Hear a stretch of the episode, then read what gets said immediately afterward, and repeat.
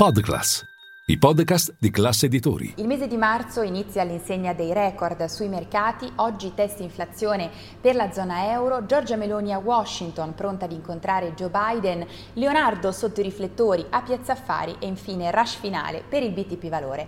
Io sono Elisa Piazza e questo è il caffè ristretto di oggi, venerdì 1 marzo, con le cose da sapere prima dell'apertura dei mercati. Linea mercati. In anteprima, con la redazione di Class CNBC, le notizie che muovono le borse internazionali. Ripartiamo subito dal mese di marzo che è iniziato all'insegna dei record. Mentre vi parlo, il Nikkei di Tokyo sta viaggiando su nuovi massimi storici, si avvicina sempre più ai 40.000 punti. Nel frattempo, ieri sera anche S&P 500 e Nasdaq hanno chiuso su nuovi record. Nel caso del Nasdaq, nuovo record dal novembre del 2021, dunque un segnale particolarmente positivo. Bene, se ci concentriamo sull'S&P 500 ci si domanda chiaramente quanto possa correre ancora dopo quattro mesi di fila in rally. Eh, tornano utili, o almeno curiosi, i dati storici dal 1950 ad oggi. Pensate quando i mesi da novembre a febbraio sono stati positivi, l'S&P 500 ha sempre chiuso in territorio positivo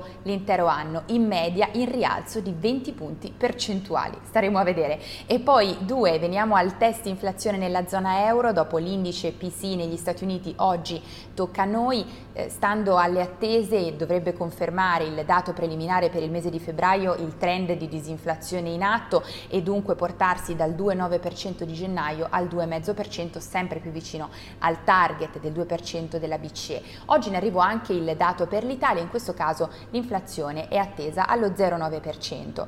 E poi eh, 3. Giorgia Meloni è atterrata nelle scorse ore a Washington per incontrare oggi Joe Biden, il bilaterale previsto alle 19 ora italiana, si tratta di una visita ufficiale nell'ambito della presidenza italiana del G7. Secondo le anticipazioni sul tavolo diversi dossier a partire dal sostegno all'Ucraina, dall'ipotesi di scongelare gli asset russi proprio per armare Kiev, ma anche i rapporti con la Cina.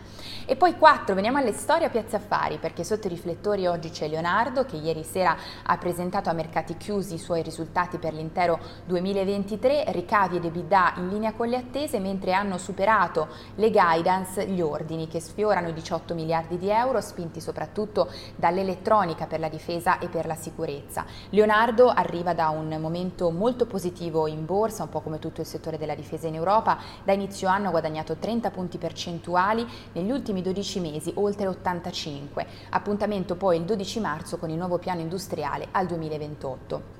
5 concludiamo con il BTP Valore, oggi ultima mezza giornata, rush finale potremmo dire perché il collocamento termina alle 13, per il momento la domanda ha sfiorato i 17 miliardi di euro, sono oltre 600 mila eh, gli italiani che hanno deciso di investire su questo titolo di Stato pensato per i piccoli risparmiatori. Eh, di fatto dopo il boom iniziale verosimilmente eh, si chiuderà questa edizione in linea con le precedenti tra i 17 e i 18 miliardi complessivi. È tutto, ci vediamo in diretta a Caffè Affari e buon weekend!